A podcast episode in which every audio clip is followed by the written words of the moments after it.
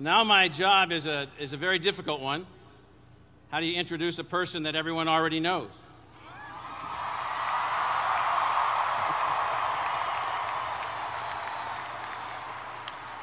But nonetheless, I want to put the president's introduction into context because I found myself the last few weeks studying his uh, syllabi from his classes and looking at uh, grading mechanisms that he had in place and looking at a number of things that he's written. And it's a fantastic story. So it is my honor and my privilege to introduce to you, and I'm going to walk through this, our president. Let me begin with the following. Wait. Hold on. Let me walk through why the president's visit here is so important for this institution, for this state, and for our country. Barack Obama is a man of intellect devoted to the common good, which is a rare thing. A rare thing.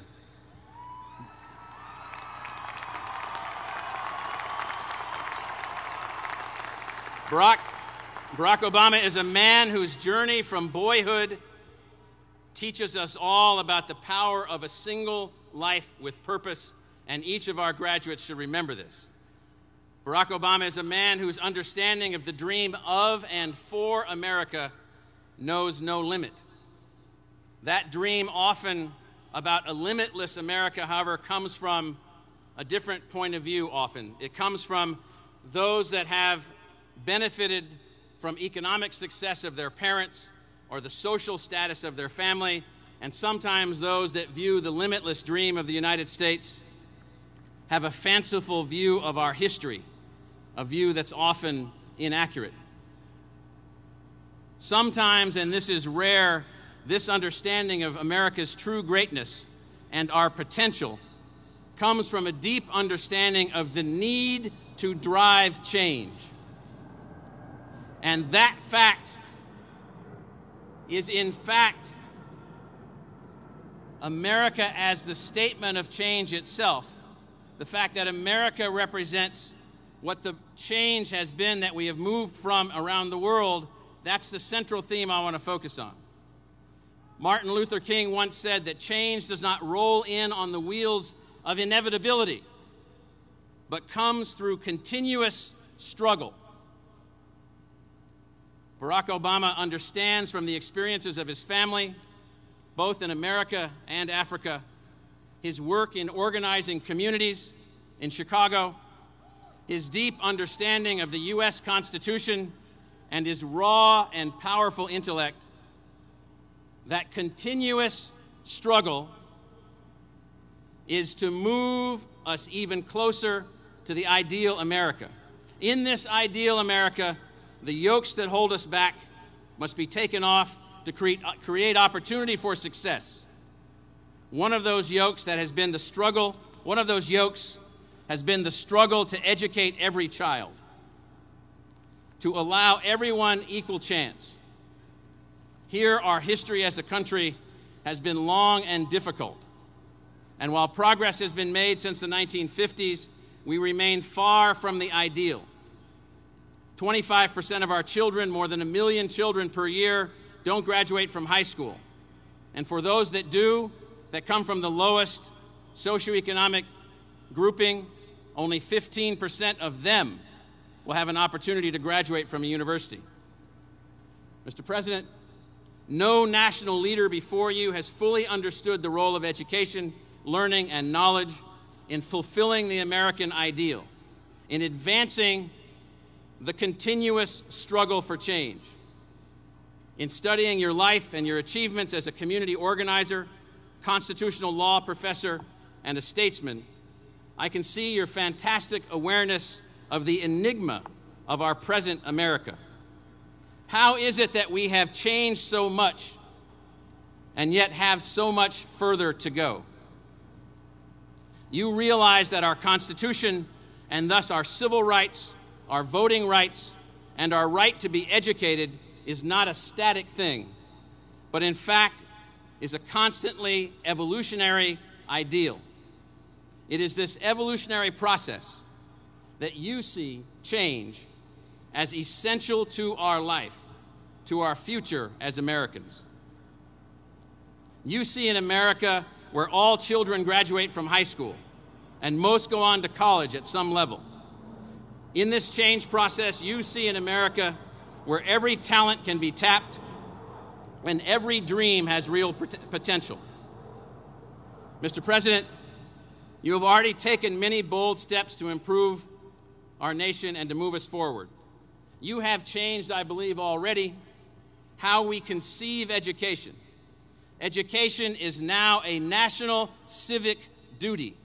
It is not a privilege, it is a civic duty.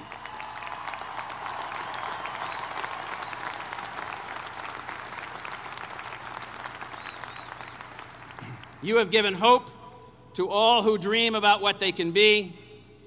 And as I'm increasingly beginning to see as a common activity, you've lit a fire under all of us to move America forward using our ideas and our creativity. Mr. President, we feel that fire. We share your drive for change. We've heard your speech before Congress, saw you driving us closer to the ideal, the better America, your expansion of Pell Grants, your goals to educate all of America, your drive to have a great college education, not just a college education, but a great college education to all who work hard. We hear you, we join you. In fact, we join you by today committing to you and to the people of Arizona that we will continue building ASU as an, as an egalitarian center for advanced teaching and learning. And we commit to you also that no Arizona student will be left out of this institution and what we have to offer because of his or her family's income.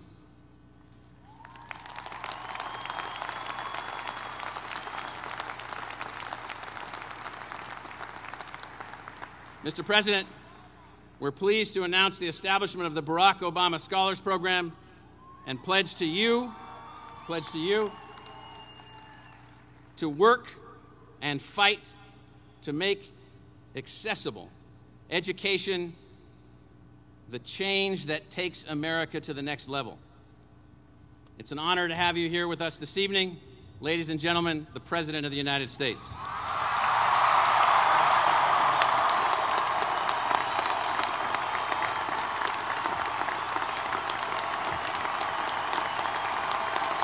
Thank you. Thank you. Thank you, ASU. Thank you very much. Thank you very much. Thank you so much. Thank you, please. Thank you very much. Well, thank you.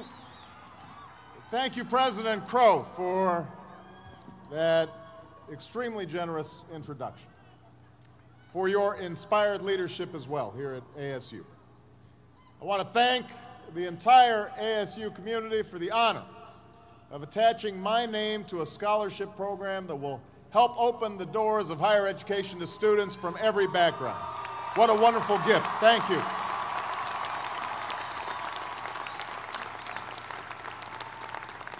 That notion of opening doors of opportunity to everybody that is the core mission of this school. It's the core mission of my presidency. And I hope this program will serve as a model for universities across this country. So thank you so much.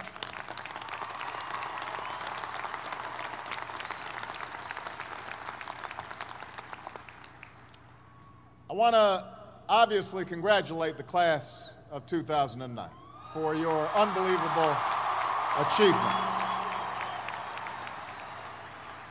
I want to thank the parents, the uncles, the grandpas, the grandmas, cousins, calabash cousins, everybody who was involved in helping these extraordinary young people arrive at this moment. I also want to apologize to the entire state of Arizona for stealing away your wonderful former governor, Janet Napolitano.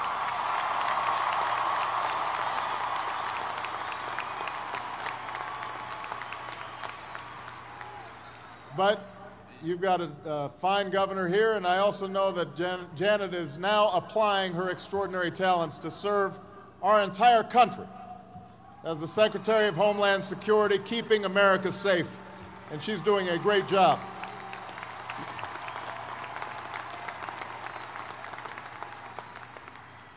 Now, before I begin, I'd just like to clear the air about that little controversy everybody was talking about a few weeks back.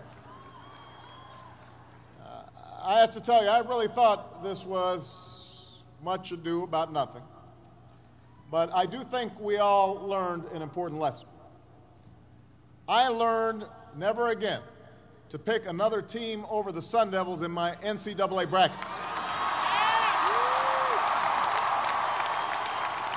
It won't happen again. President Crow and the Board of Regents will soon learn about being audited by the IRS.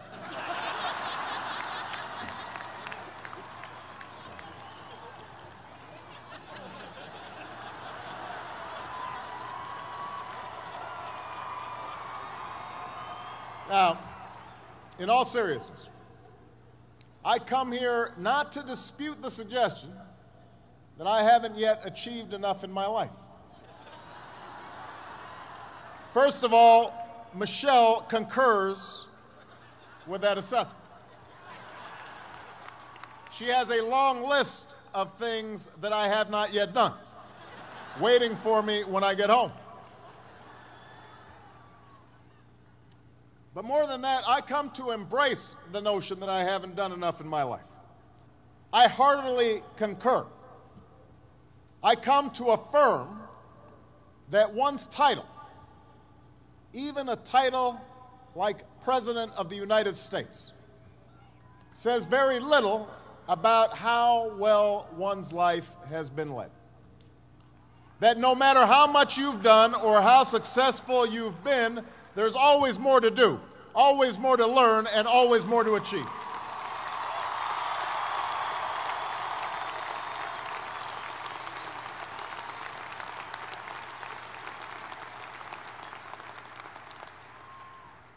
To say to you today, graduates, class of 2009, that despite having achieved a remarkable milestone in your life, despite the fact that you and your families are so rightfully proud. You too cannot rest on your laurels. Not even some of those remarkable young people who were introduced earlier. Not even that young lady who's got four degrees getting uh, today. You can't rest. Your own body of work is also yet to come. Now, some graduating classes have marched into this stadium in easy times, times of peace and stability. When we call on our graduates simply to keep things going and don't screw it up. Other classes have received their diplomas in times of trial and upheaval, when the very foundations of our lives, the old order, has been shaken the old ideas and institutions have crumbled, and a new generation is called upon to remake the world. It should be clear to you by now the category into which all of you fall. For we gather here tonight in times of extraordinary difficulty for the nation and for the world. The economy remains in the midst of a historic recession, the worst we've seen since the Great Depression. The result, in part, of greed and irresponsibility that rippled out from Wall Street and Washington as we spent beyond our means and failed to make hard choices.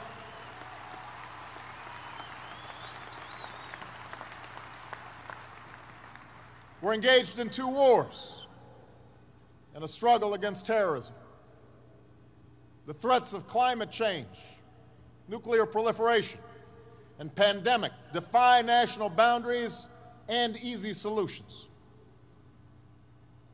For many of you, these challenges are also felt in more personal terms. Perhaps you're still looking for a job or struggling to figure out what career path makes sense in this disrupted economy. Maybe you've got student loans. No, you definitely have student loans. Or credit card debts. And you're wondering how you'll ever pay them off. Maybe you've got a family to raise. And you're wondering how you'll ensure that your children have the same opportunities you've had to get an education and pursue their dreams. Now, in the face of these challenges, it may be tempting to fall back on the formulas for success that have been peddled so frequently in recent years. It goes something like this You're taught to chase after all the usual brass rings. You try to be on this who's who's list or that top 100 list. You, you chase after the big money and you figure out how big your corner office is. You worry about whether you have a fancy enough title or a fancy enough car. That's the message that's sent each and every day, or has been in our culture for far too long, that through material possessions, through a ruthless competition pursued only on your own behalf, that's how you will measure success. Now, you can take that road, and it may work for some.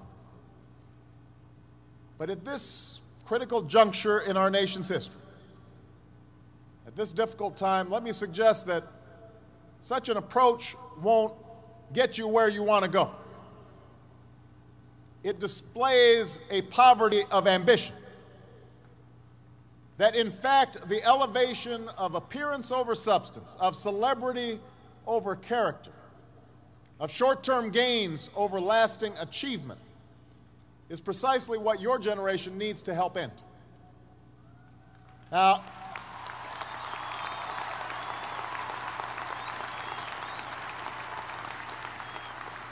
ASU, I, I want to highlight I want to highlight two main problems with that old, tired, me first approach to life. First of all, it distracts you from what's truly important. And it may lead you to compromise your values and your principles and your commitments. Think about it. It's in chasing titles and status, in worrying about the next election rather than the national interest and the interests of those who you're supposed to represent that politicians so often lose their ways in Washington. They spend time thinking about polls, but not about principle.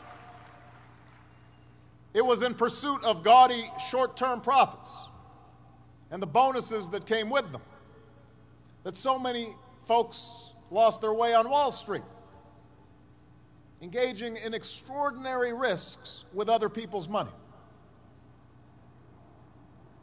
In contrast, the leaders we revere, the businesses and institutions that last, they are not generally the result of a narrow pursuit of popularity or personal advancement, but of devotion to some bigger purpose the preservation of the Union or the determination to lift a country out of a depression, the creation of a quality product, a commitment to your customers, your workers, your shareholders, and your community, a commitment to make sure that an institution like ASU is inclusive and diverse and giving opportunity to all. That's the hallmark of real success.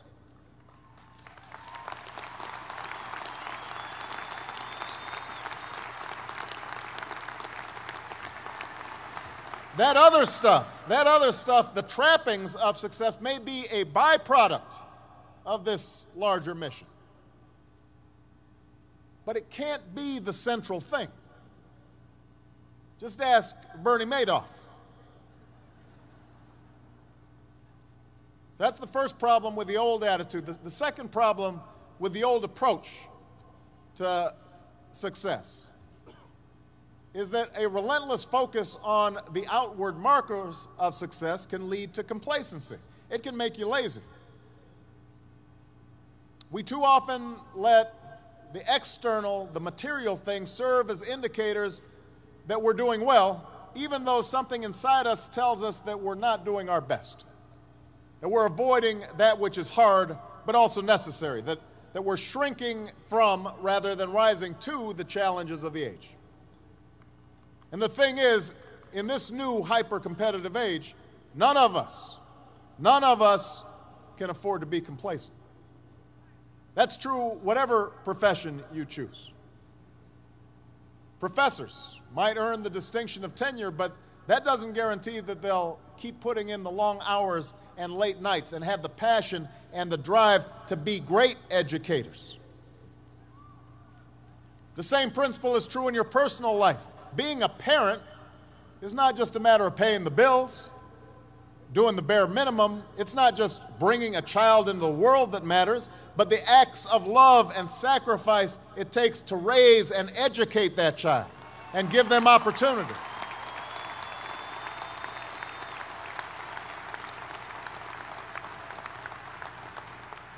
It can happen to presidents as well. If you think about it, Abraham Lincoln and Millard Fillmore had the very same title. They're both presidents of the United States. But their tenure in office and their legacy could not be more different. And this is not just true for individuals, it's also true for this nation.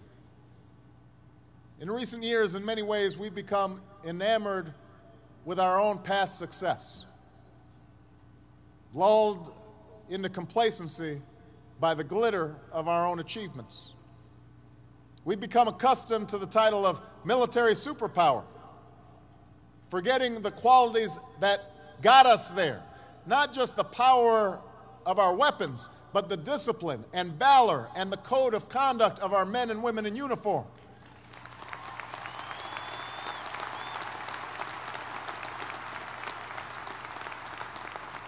The Marshall Plan and the Peace Corps and all those initiatives that show our commitment to working with other nations to pursue the ideals of opportunity and equality and freedom that have made us who we are. That's what made us a superpower.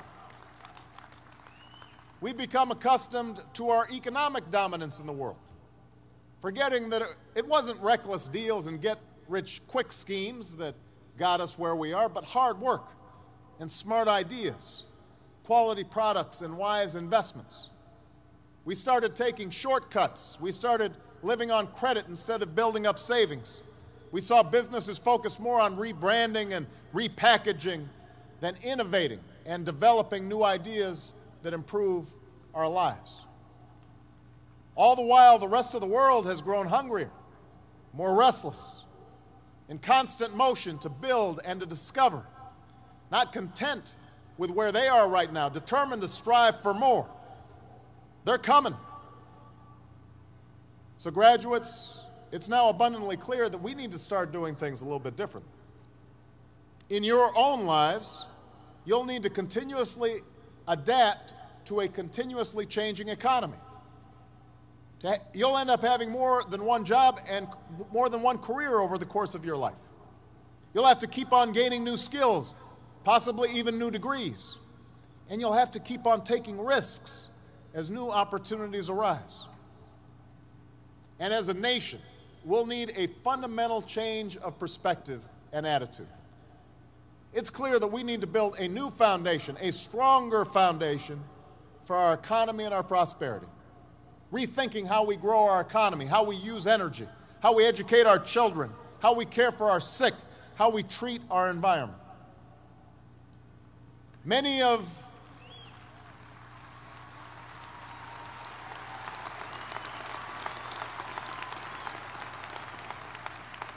Many of our current challenges are unprecedented.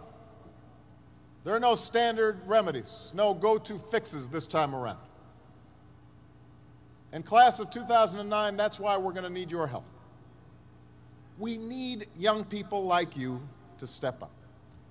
We need your daring, We need your enthusiasm. We need your energy. We need your imagination. And let me be clear when I say young, I'm not just referring to the date of your birth certificate. I'm talking about an approach to life, a quality of mind and a quality of heart, a willingness to follow your passions, regardless of whether they lead to fortune and fame, a willingness to question conventional wisdom and rethink old dogmas, a lack of regard for all the traditional markers of status and prestige, and an, a commitment instead to doing what's meaningful to you, what helps others, what makes a difference in this world.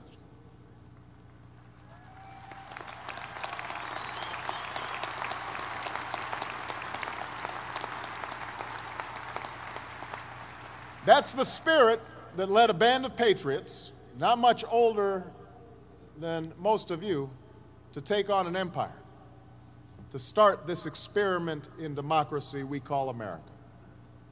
It's what drove young pioneers west to Arizona and beyond. It's what drove young women to reach for the ballot. What inspired a 30 year old escaped slave to run an underground railroad to freedom. What inspired a young man named Cesar to go out and help farm workers? What inspired a 26 year old preacher to lead a bus boycott for justice? It's what led firefighters and police officers in the prime of their lives up the stairs of those burning towers. And young people across this country to drop what they were doing and come to the aid of a flooded New Orleans.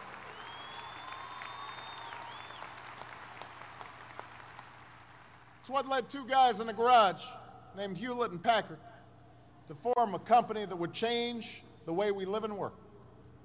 What led scientists in laboratories and novelists in coffee shops to labor in obscurity until they finally succeeded in changing the way we see the world. That's the great American story. Young people just like you, following their passions determined to meet the times on their own terms. They weren't doing it for the money. Their titles weren't fancy ex slave, minister, student, citizen. A whole bunch of them didn't get honorary degrees. But they changed the course of history, and so can you, ASU. So can you, class of 2009.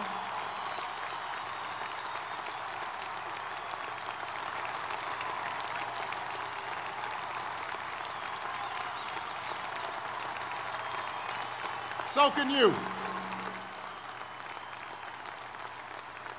With a degree from this outstanding institution, you have everything you need to get started. You've got no excuses. You have no excuses not to change the world. Did you study business? Go start a company. Or why not help a struggling non for profit find better, more effective ways to serve folks in need?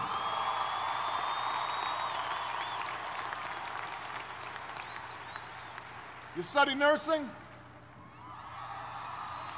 Go understaffed clinics and hospitals across this country are desperate for your help. You study education?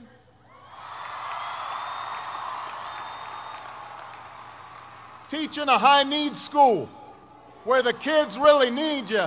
Give a chance to kids who can't who can't get everything they need maybe in their neighborhood, maybe not even in their home, but we can't afford to give up on them.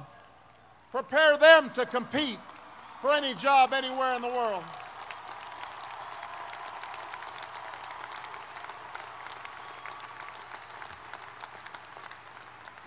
You study engineering? Help us lead a green revolution, developing new sources of clean energy that will power our economy and preserve our planet. But you can also make your mark in smaller, more individual ways. That's what so many of you have already done during your time here at ASU tutoring children, registering voters, doing your own small part to fight hunger and homelessness, AIDS, and cancer. One student said it best when she spoke about her senior engineering project building medical devices for people with disabilities in a village in Africa.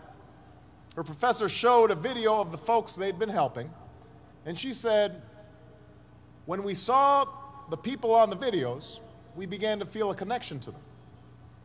It made us want to be successful for them. Think about that. It, it made us want to be successful for them. That's a great motto for all of us. Find somebody to be successful for. Raise their hopes. Rise to their needs. As you think about your life after graduation, as you look into the mirror tonight after the partying's done,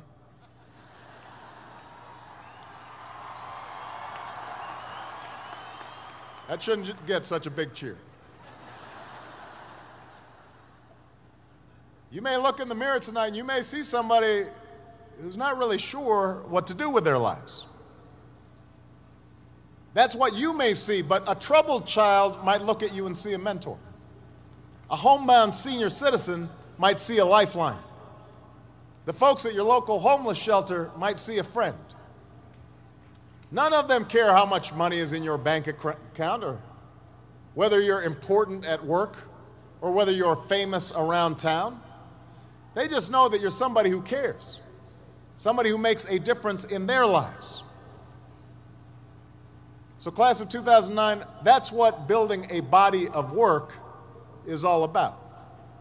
It's about the daily labor, the many individual acts, the choices, large and small, that add up over time, over a lifetime, to a lasting legacy.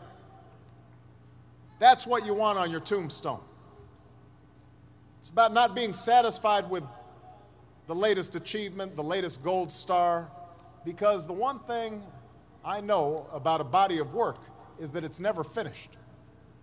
It's cumulative, it deepens and expands with each day that you give your best, each day that you give back and contribute to the life of your community and your nation. You may have setbacks and you may have failures, but you're not done. You're not even getting started, not by a long shot.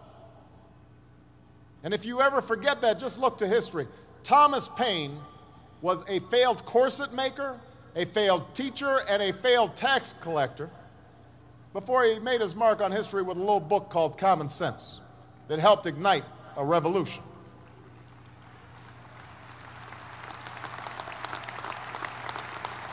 Julia Child didn't publish her first cookbook until she was almost 50. Colonel Sanders didn't open up his first Kentucky Fried Chicken until he was in his 60s. Winston Churchill was dismissed as little more than a has been who enjoyed scotch a little bit too much before he took over as prime minister and saw Great Britain through its finest hour.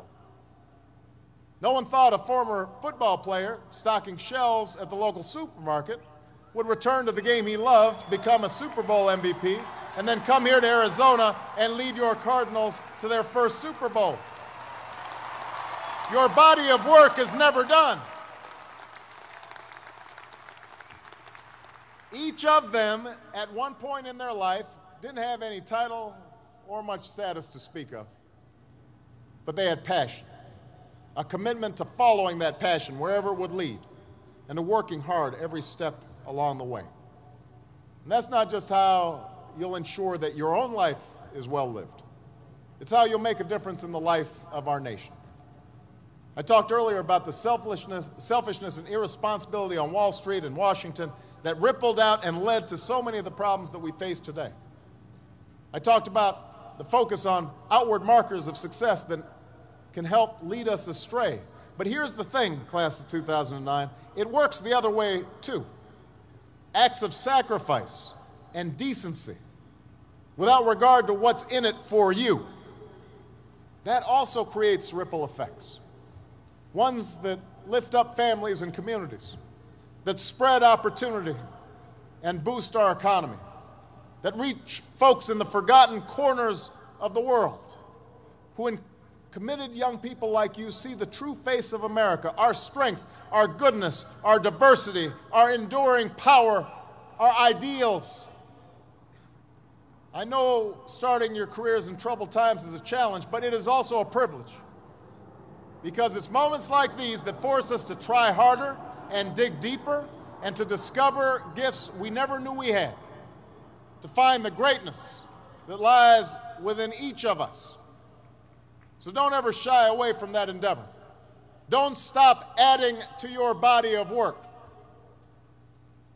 I can promise that you will be the better for that continued effort, as will this nation that we all love. Congratulations, class of 2009, on your graduation. God bless you, and God bless the United States of America.